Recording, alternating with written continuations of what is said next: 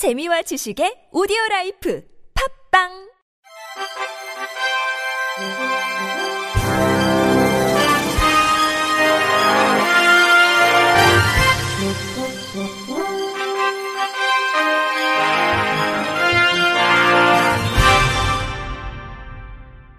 청취자 여러분 안녕하십니까? 9월 19일 월요일 KBIC 뉴스입니다.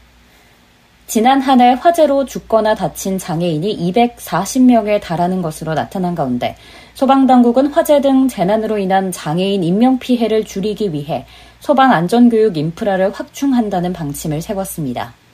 소방청에 따르면 지난해 화재로 인한 장애인 인명피해는 240명으로 집계됐습니다.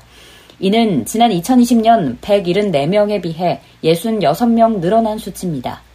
지난해 전체 장애인은 264만 명으로 10만 명당 9.1명이 화재로 다치거나 숨진 셈이며 이는 비장애인과 비교했을 때 2.2배에 달합니다. 사망자의 경우 10만 명당 3.6명으로 파악됐는데 이는 비장애인의 9배라고 합니다. 소방청은 이처럼 화재 등 재난에 취약한 장애인의 인명피해 발생률을 줄이기 위해 소방안전교육 강화 대책을 추진하고 있습니다. 먼저 소방청은 장애인을 소방안전 교육 대상에 포함시키는 내용으로 소방기본법을 개정한다는 계획입니다. 이와 함께 교육부, 보건복지부 등 관계부처와 업무 협약을 맺고 장애 유형별 특성이 고려된 세분화된 교육과정을 신설할 예정입니다. 중앙소방학교에는 전문 교육과정을 개설하여 장애인 소방안전 교육 전문 강사를 매년 양성하기로 했습니다. 아울러 장애인 대피를 도울 수 있는 안전보조용품을 전국 안전체험관, 안전교실 등에 설치하고 체험교육장을 확충하는 등 시설 장비도 늘립니다.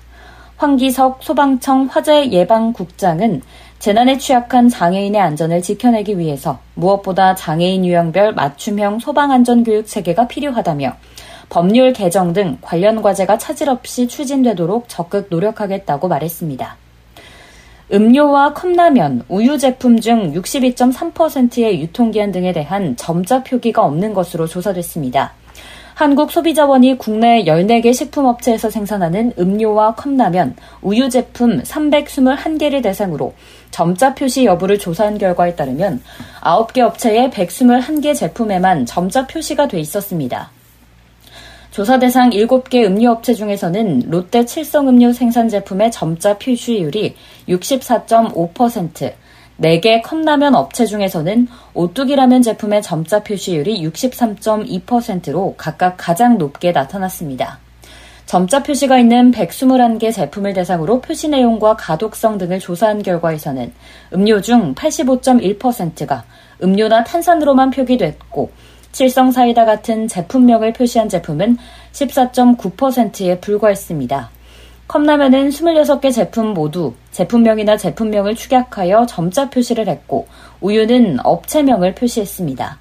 식품의 유통기한을 점자로 표시한 제품은 없어 시각장애인이 구매 후에 보관 과정에서 변질된 식품을 섭취할 위험이 비시각장애인보다 높은 것으로 지적됐습니다. 40대에서 70대 시각장애인 소비자 20명이 점자 표시가 확인된 78개 제품의 가독성을 평가한 결과 92.3%가 상중하 가운데 중미만의 평가를 받았습니다. 특히 페트병 음료의 점자는 촉감이 약하고 점의 간격이 넓어서 가독성이 가장 낮았으며 캔 음료 점자는 캔 테두리와 위치가 가까워서 가독성이 낮았고 컵라면 점자는 용기에 부착된 비닐 포장이나 점자 표시 방향이 불편하여 가독성이 떨어지는 것으로 조사됐습니다. 소비자원은 조사 대상 사업자에게 식품 점자 표시 활성화와 가독성 향상을 위해 노력할 것을 권고하는 한편 소비자원 소셜미디어에서 관련 정보를 제공할 계획입니다. 인천 지역 장애인 주간보호센터에서 음식 학대로 사망한 발달장애인의 원통함을 끝내 2심 법원에서도 풀어주지 못했습니다. 15일 서울고등법원 제13형사부는 학대 치사 등의 혐의로 기소된 사회복지사 30살 A씨에게 원심과 같은 징역 4년을 선고했습니다. A씨는 지난 2021년 8월 6일 오전 11시 45분쯤 인천시 연수구 장애인 주간보호센터에서 20대 발달장애인 장모 씨에게 김밥과 떡볶이 등 음식을 억지로 먹여 숨지게 한 혐의로 구속 기소됐습니다. 1심 재판부는 A씨의 학대치사 등의 혐의를 모두 유죄로 인정했지만 초범이며 사회복지사로 업무가 과다했다는 점을 들여 징역 4년을 내렸지만 이후 검사와 A씨 모두 항소하여 2심이 진행됐습니다. 이날 2심 재판부는 피고인은 자신이 보호해야 할 취약한 피해자에게 체포, 정서적 학대를 했을 뿐 아니라 결국 사망에까지 이르게 되는 중대한 결과가 발생하여 죄질이 나쁘고 비난 가능성이 매우 크다면서 사건 발생 후에 공범자들과 말을 맞춘 정황이 있는 등 자신의 책임을 축소하기 위해 급급해 보여 피해자를 진심으로 애도하고 있는지 의문스럽다고 판단했습니다. 이어 피해자 가족들이 이 사건으로 인해 매우 큰 정신적 고통과 상실감을 겪고 있으며 피고인에 대한 엄벌을 탄원하고 있다면서도 피고인이 초범인 점 등 여러 유리한 정상을 감안해도 1심의 형이 무겁지 않다면서 검찰과 피고인 측의 항소를 모두 기각했습니다.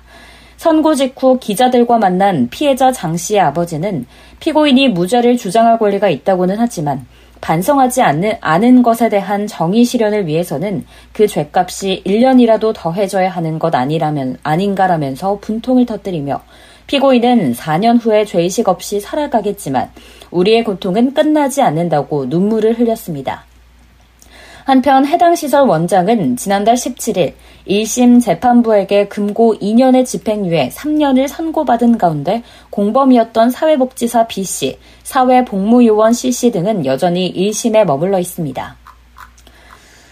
경기도는 방향과 거리를 묘사하거나 촉각, 청각 등 감각을 활용하는 방식으로 시각장애인의 관광 만족도를 높이는 체험 해설 가능 문화관광 해설사를 양성하여 10월부터 현장에 배치한다고 밝혔습니다.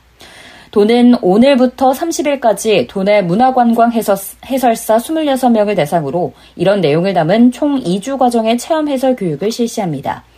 교육을 수료한 문화관광 해설사는 경기도 장애인 여행 지원 서비스인 경기 여행 누림 사업과 연계하여 10월에서 11월에 수원, 화성, 광주, 남한 산성 등 현장에서 체험 해설 서비스를 시범적으로 제공할 계획입니다.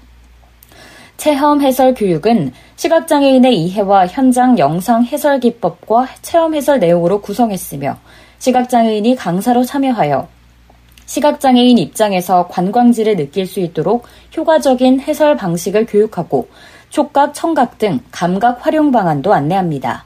최용훈 경기도 관광과장은 장애인들도 다른 모든 관광객처럼 불편함 없이 문화관광 해설 서비스를 누리고 경기도 관광지를 다시 방문할 수 있도록 계속 노력하겠다고 말했습니다.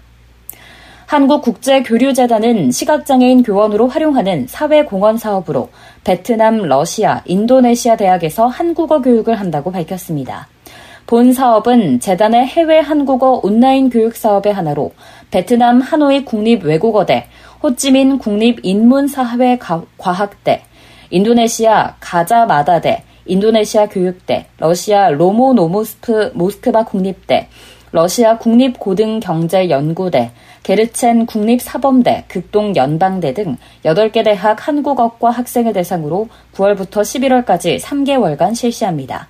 이 사업에는 외국인에게 전화로 한국어를 가르치는 사회적 기업인 코리안 엔유어도어 소속 시각장애인 교원 20명의, 20명이 참여합니다. 이들은 160명의 학생에게 1대1 전화와 화상교육 수업을 진행하여 한국어 실력 향상을 돕습니다. 재단 관계자는 시각장애인의 직업 전문성을 강화하면서 한국어 교육의 질도 높일 수 있어서 지난해에 이어서 지속해서 추진하는 사업이라고 소개했습니다. 시각장애인이 고유 스포츠 골볼의 국내 첫 리그전이 열립니다. 대한장애인 골볼협회는 17일부터 서울 강동구 고덕사회체육센터에서 골볼 종목 최초로 리그전을 실시한다고 16일 밝혔습니다. 골볼은 3명의 선수로 팀을 꾸려 소리나는 방울이 들어있는 공을 상대팀 골대에 넣는 방식으로 진행하는 시각장애인을 위한 스포츠로 패럴림픽 정식 종목이기도 합니다. 이번 리그전에는 직장운동 경기부와 기업 연계 고용 선수단이 참가하며 남자부 전라남도, 인천도시공사 등 4개 팀과 여자부 서울시청, 충청남도 등 2개 팀이 경쟁을 펼칩니다. 남자부와 여자부가 각각 1라운드에서 3라운드를 치르고 10월 10일에는 플레이오프와 챔피언 결정전이 진행됩니다. 모든 경기는 대한장애인체육회와 대한장애인 골볼협회 공식 유튜브 등에서, 등에서 생중계됩니다. 끝으로 날씨입니다. 화요일인 내일은 전국에 가끔 구름이 많고 대체로 선선하겠습니다. 이상으로 9월 19일 월요일 KBIC 뉴스를 마칩니다. 지금까지 제작의 권순철, 진행의 김예은이었습니다. 고맙습니다. KBIC.